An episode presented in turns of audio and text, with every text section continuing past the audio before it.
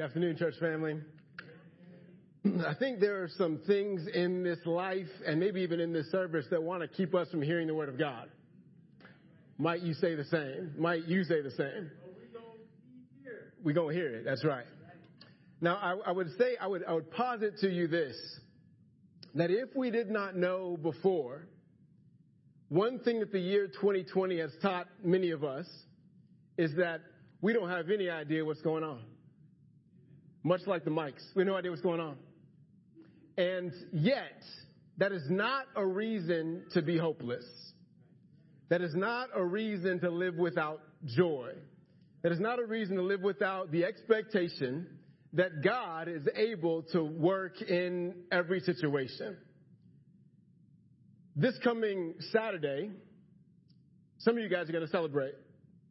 Some of you are going to celebrate on Friday because of a certain musical that's coming out. But some of you are going to celebrate a certain Independence Day on Saturday.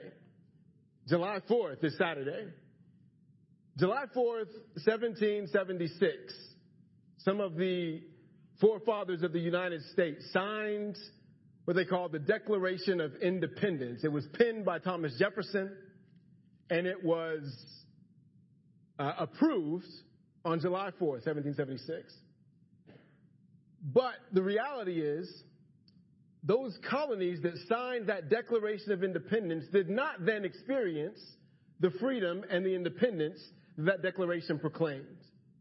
In fact, it wasn't until a Battle of Yorktown in 1781 and a Treaty of Paris in 1783 that Great Britain finally recognized the independence that the United Colonies had declared years before.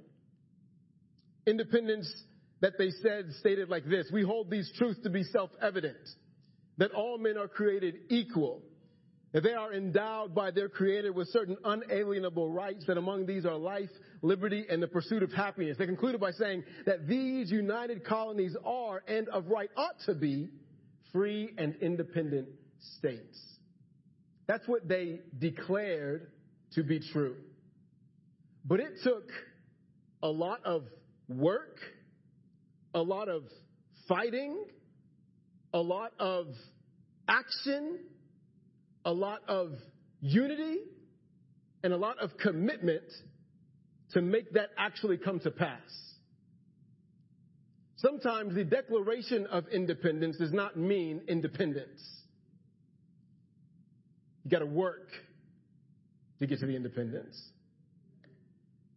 Today we find ourselves in Philippians chapter 2, verses 12 through 18, where Paul's going to say some words that at first may sound like that's not the way I get my independence.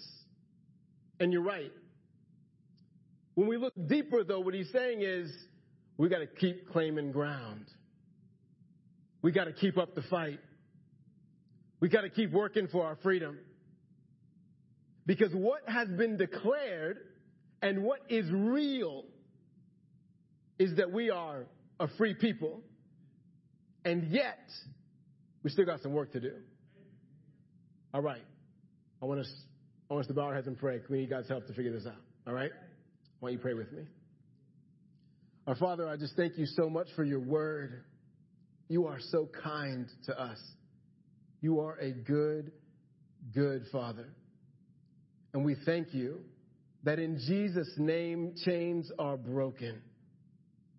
And I pray that you make us a people who are committed to keep working to break those chains, but not to work on our own, to appropriate the power that you give to us to do it. Lord, we love you. We thank you in Jesus' name. Amen. Now, in this text, Philippians chapter 2, Paul is going to tell us what he wants us to do in light of what we've been hearing in the past few weeks. Last week, John Mark reminded us that because Jesus, the incarnate Son of God, lived a life of self emptying love and gave his life for us, that we as a people should pursue that same kind of self-giving love by pursuing unity in a divided world. Now before that, we talked about, two weeks ago, we talked about how God has called us to give up our preferences and give up our rights to seek unity through humility. Today, Paul's going to call on us to keep working out our salvation. Now, let me talk about what Paul is not saying. When Paul says, therefore, my beloved, as you have always obeyed, not only in my presence, but much more in my absence, work out your salvation with fear and trembling. What he is not saying is you got to do something to gain the love of God. We know that from all the writings of Paul and from the whole New Testament. That's not what Paul means. Paul does not mean you got to work to get your salvation. He's not saying that. In fact, Jesus died on the cross for your sins. You and I are separated from God because of our sin. But Jesus died to unify us again with Christ. And if we just simply open ourselves by faith to God and say, God, forgive me my sins, help me trust in you, I give you my life. You're who I want to chase after. We respond to His grace, His gift of life. He says we are united with Him forever, and nothing can separate us from the love of God. That is truth. And if you haven't put your faith in Jesus, today can be that day where you just open yourselves to God and say, God, I need you. I want you. Come renew my life. And He promises to do it. Titus 3 says He will wash you, renew you. You'll be a new person. But the journey doesn't stop there. It starts there. So he says, Paul says here, work out your own salvation. Now I want to rely on some people that are much smarter than me. Two theologians who, who explain what they think this means. One theologian says this. He says, what Paul means is show and prove oneself, what one is as a Christian. The salvation, the promised final deliverance that the Christian has such awaits claims the movement, the activity, the work, the life of the whole man. What he's saying is, if you are in Christ, then what God is calling you to is to a life that your whole life, everything about your being is headed toward one thing. And that's to know more the love of Christ. Let it go deeper into your relationships, into your finances, into your work, into everything that God calls you to do. To live that out as a whole person faith for the rest of your life. Another theologian says it this way. What Paul says here is he's, what he's saying is figure out, calculate, and reckon it up what your kind of salvation will mean in practice. Caesar offered one kind of salvation. Live under my rule and I will look after you. A kind of global protection racket. The salvation Jesus offered was of quite a different type. And it is up to communities of Christians to work out how to live within it. More particularly, they must bear in mind their calling to live as lights in the dark world. We're going to get to that lights in the dark world in a second, but you hear what he's saying? He's saying we've got to put our heads together. We've got to think creatively and innovatively about what does it look like to work out our salvation? What does it look like to live as Christians in the world today? Now, if you're like me, over the last four months, you've been thinking about that. There's a global pandemic. How in the world do I live as a Christian in that? There's racial uprising. How do I live as a Christian in that? There's all kinds of division. How do I live as a Christian in that? And these are questions that we have to wrestle with. And we are privileged to wrestle with because we are here now. Christians for 2,000 years are trying to figure out what does it look like to live as a Christian? In my day and age? How do I live now? And to wrestle with that is a privilege that we should not take for granted, but that we should take seriously. Give consideration, give thought to. Now, I don't come here today with all the answers of how to do that. I don't know everything about how to live today. What I do have, though, and what you have, is the Word of God to give us some light on how to live this out. And the first thing Paul starts with, after he gives his exhortation to work out your salvation, is, and what animates that exhortation? In other words, what motivates it? What makes it move? A few nights ago, we allowed our son to experience maybe one of the, some might even consider one of the highlights of cinematic, of the cinematic arena. I wouldn't call it that necessarily. We watched A Bug's Life on TV. Now, A Bug's Life is an interesting show. It's about a bug. I'm not a big fan of bugs, especially in Oklahoma right now. Not a big fan of them. However, it did give me some insight. Not necessarily into to bugs, why I should preserve their life or not, but into the beauty of what God has called us to do as people. Because you see, I could draw something for you, and you may or may not appreciate it for the beauty that it is. But these guys at Pixar, they not only know how to draw something beautiful, but then to make it move in a way that I begin to relate to its characters. When Inside Out came out a few years ago, I went and watched it in the theaters and bawled my eyes out. You can talk to me about why later. It's pretty, it's a serious note. Movies, animation has a way to move us, to make us relate to people who would otherwise be unlike us because they are 2D and created by people, not created by God. And yet their stories can relate to us. Animation, because it moves, moves us. And what God has called us to do is to work out our salvation, but not out of our own strength. He wants to show us how to animate it. As we talk about, about next. Join me in the rest of, uh, of verse 12. He says, Work out your own salvation with fear and trembling, for it is God who works in you both to will and to work for his good pleasure. Now, this is an awesome truth, friends. God says, work it out.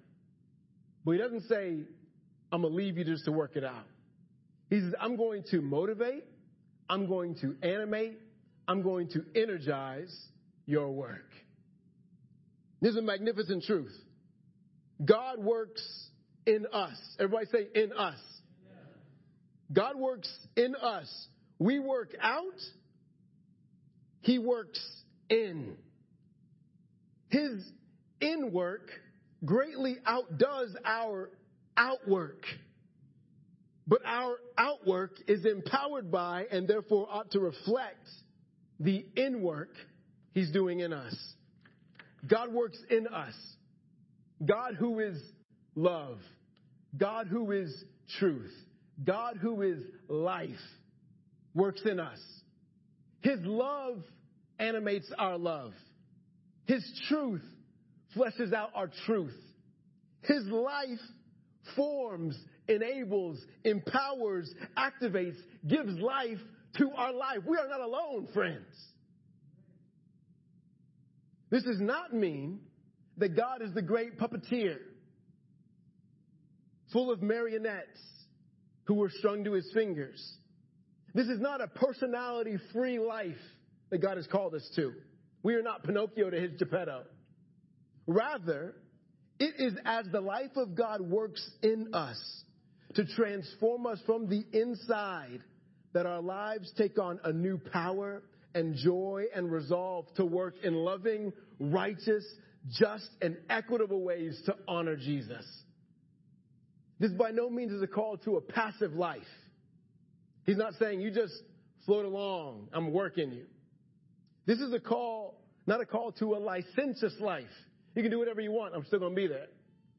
This is a life that if we truly get the gospel, that the incarnate Son of God came, died to free us from our sin, that I'm no longer a slave to it. That its chains are broken. That I'm going to appropriate that grace in every area of my life for the rest of my life because Jesus reigns. This is a call to an active, a righteous, loving life of doing everything in my power to know Jesus, to love Jesus, to honor Jesus, knowing that His power infuses my life with the energy to work. What does that work look like? Well, Paul continues both to will and to work for what? Say it out loud. I didn't hear you in your living room. His good pleasure. His good pleasure. Let's just sit there for a second, friends. God's good pleasure. God's good desires. What does God want? What does God want? You've read your Bibles? What does God want? Mr. Webb's got it. Y'all listening? Peace. God says, I want to fill the world with my peace. I want all of creation to enjoy welfare, abundance, provision. God's heart is love. I don't want you seeking after what only brings you joy. I want you running after the joy of everyone else around you. And as you do it, I'm going to refresh you. I'm going to give you what you need. God has on his heart justice, where every single individual is treated with dignity and love and respect. That's on God's heart. That's what God desires. Now, apart from him, I don't even want those things. But with him, with God working in me, he says, I will give you in you the will to want what I want, the will to desire what I desire. I'm going to break your heart for what breaks mine. When you see brokenness in the world, I'm going to give you a desire to go fix it.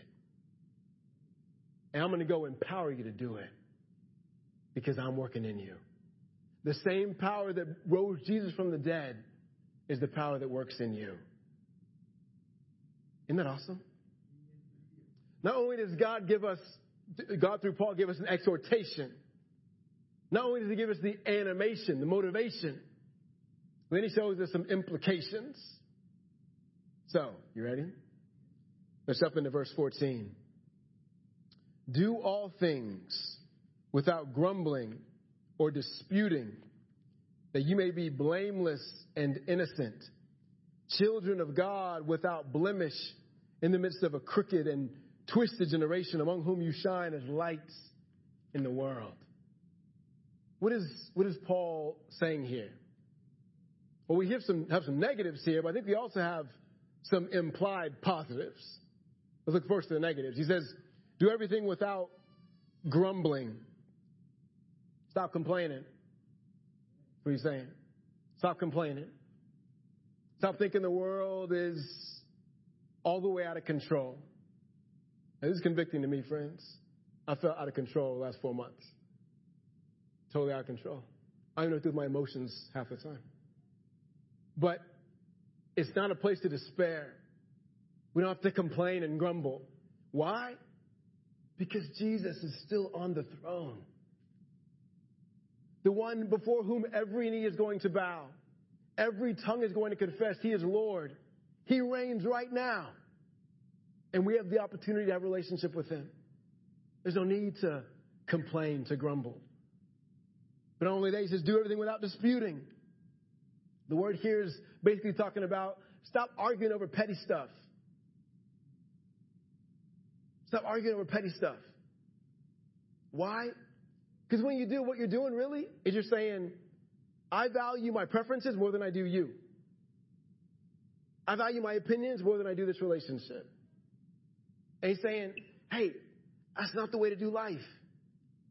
Why? Because I don't have it right anyway. God has already called us to a radical humility that submits my preferences below yours. And so he calls me to stop disputing about this stuff. So what's the positive?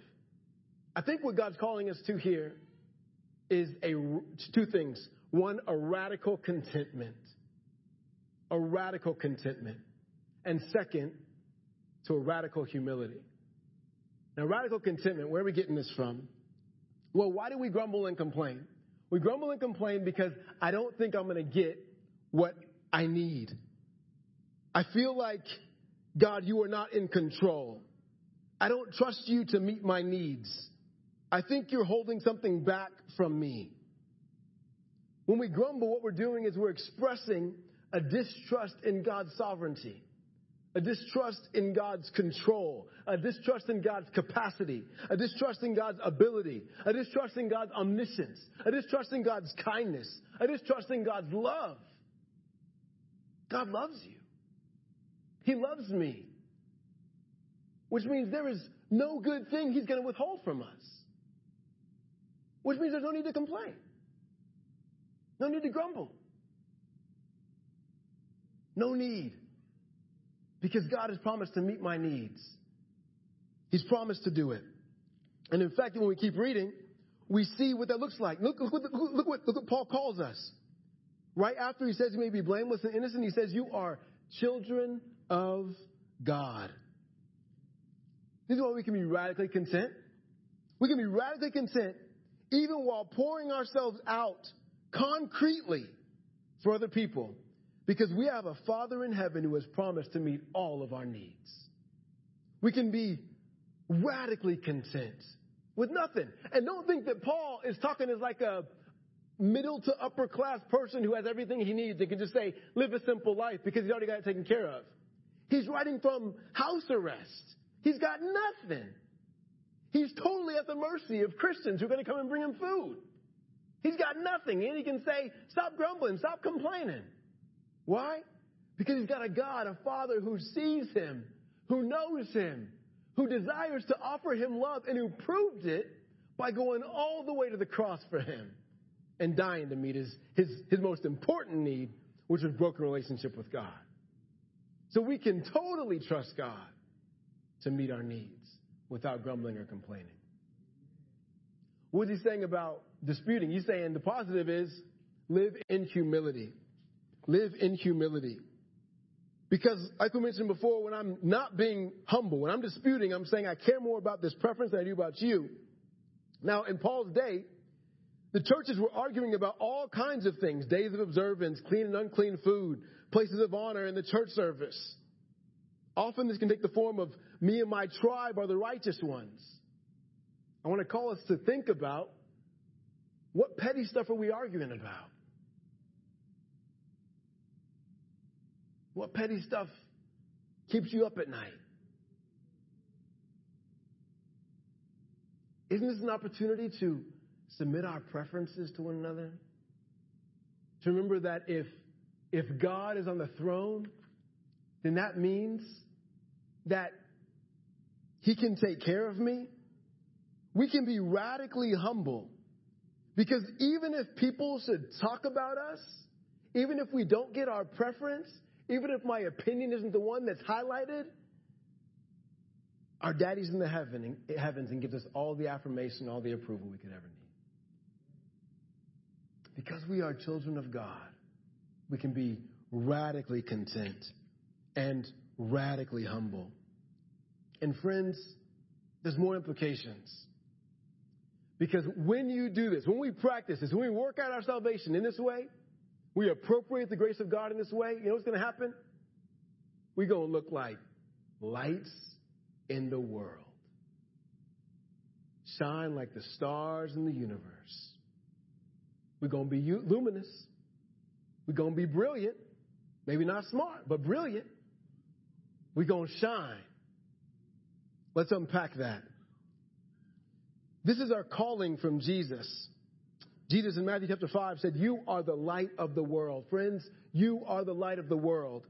He says, Let your light shine before others, that they may see your good works and give glory to your Father who is in heaven. We are to shine. And we do shine. As we give ourselves to the, the good, rewarding, fitting work of abiding in the love of God in Christ, clinging to Jesus who is holding on to us, we shine. His light breaks forth in the dark world. This is a light that does a couple things. Light exposes what is evil. Friends, we must be a people that shine light on dark places. Where there is injustice, we don't overlook it. We speak the truth about it.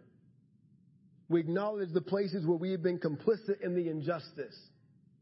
And we work the work of repentance and repair that makes it right and just as it ought to be. We should be leading in this work because the light resides in us. Light also reveals what is beautiful. We must be a people who are everywhere holding up the aspects of our world that rightly reflect, even if dimly, the glorious reality of God's work in the world. We are a people who find beauty in the most hideous places. We worship in prison. It's our heritage. Even when we're falsely accused and con- falsely convicted. We're the ones who smile at the future, even when we are unsure where the next check is coming from, because for millennia, God has been paying the light bills of his saints. For millennia, he's been serving up manna to his children he loves. We're the ones who, when we call our representatives to demand justice for the oppressed, we speak with kindness to the aide who answers the phone because they also bear the image of the Almighty. We're the ones who, when we get those pesky anonymous phone calls, the one that have the same six first digits as my number, when we pick up the phone, we remind those folks by our attitude and our vocal inflection that they too are in, created with inherent dignity and worth. Why? Because we have the light in us. We're the light people. And God, the God of light, is at work in you. Now that I've been talking, I hope you've been thinking about what does it look like for me to live this out? And I hope, I hope, I hope we don't waste time regretting past decisions and thinking about, meditating on how much of a failure I've been in this week. That could be a temptation for some of us. Don't waste time on that. Throw yourself on the mercy of God.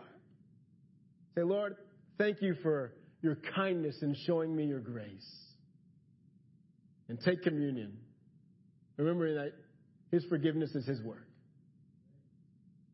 And let's continue to entrust ourselves to a good God who loves us and who energizes us and motivates us and animates us for the good work He's called and prepared in advance for us to do. I think the last thing that Paul says here, that the Holy Spirit calls to us, is not only to have a radical contentment and a radical humility, but to have a radical joy. A radical joy. Look at verses 17 and 18. Paul says, Even if I am to be poured out as a drink offering upon the sacrificial offering of your faith, I am glad and rejoice with you all. Likewise, you also should be glad and rejoice with me. Now, theologians debate about what, what Paul's talking about here. He's talking about, you think his death is coming soon? Or he's talking about just his suffering, his, his suffering at the hands of the Romans in this prison. The, the jury still could be out on that specific question. But I think the implications are the same. Whether Paul is going to continue to suffer or whether he's going to die, what he's saying is, I rejoice and I am glad. I am glad that I'm able to pour myself out as you pour yourselves out for the Lord. I am, I rejoice that I'm able to give myself fully to the work of helping you grow as you give yourself fully to the work of knowing God. Paul's saying, even in my arrest, even in my suffering, maybe even, even in my martyrdom, I can rejoice because I know that the one who works in me and the one who works in you is the one who will keep my soul even through death.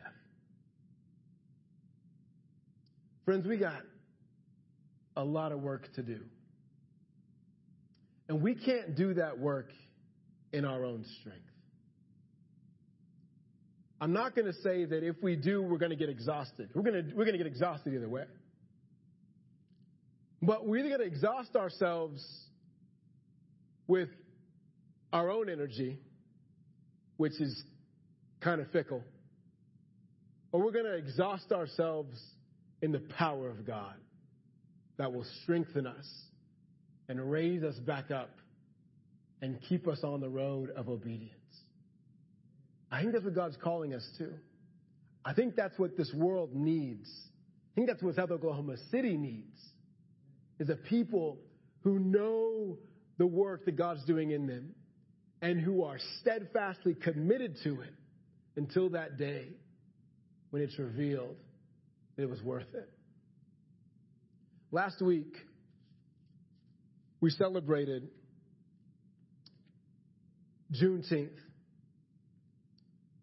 a day in which slaves across the South, specifically starting in Galveston, Texas, realized that they were free. On January 1st, 1963, excuse me, 1863, Abraham Lincoln pronounced with the Emancipation Proclamation that all persons held as slaves, this is in some of the states, rebellious states, are and henceforth shall be free. Now, I was doing some research on that, and I, I found this, this little paragraph from the National Archives that I want to share with you that, that was powerful for me in thinking about these words from Philippians chapter 2.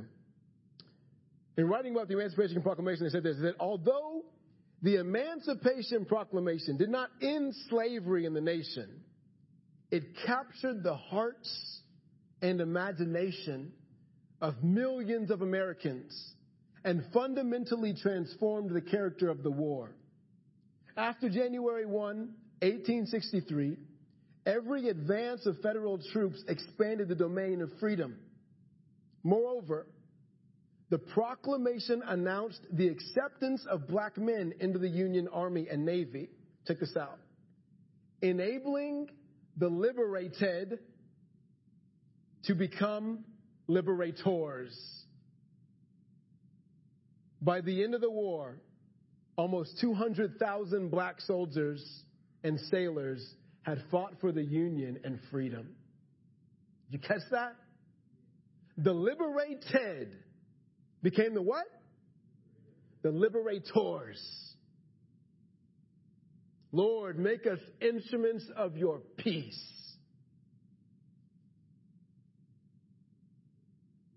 You and me have been liberated, freed from the penalty of our sin, which frees us to work and work and work to, to root out the sin in us and to root out the effects of sin around us. The liberated have become the liberators, but not in their own strength, as the liberating God works in them. 2,000 years ago, our salvation was secured when Jesus Christ, the second person of the Trinity, died on the cross for our sins and rose from the dead.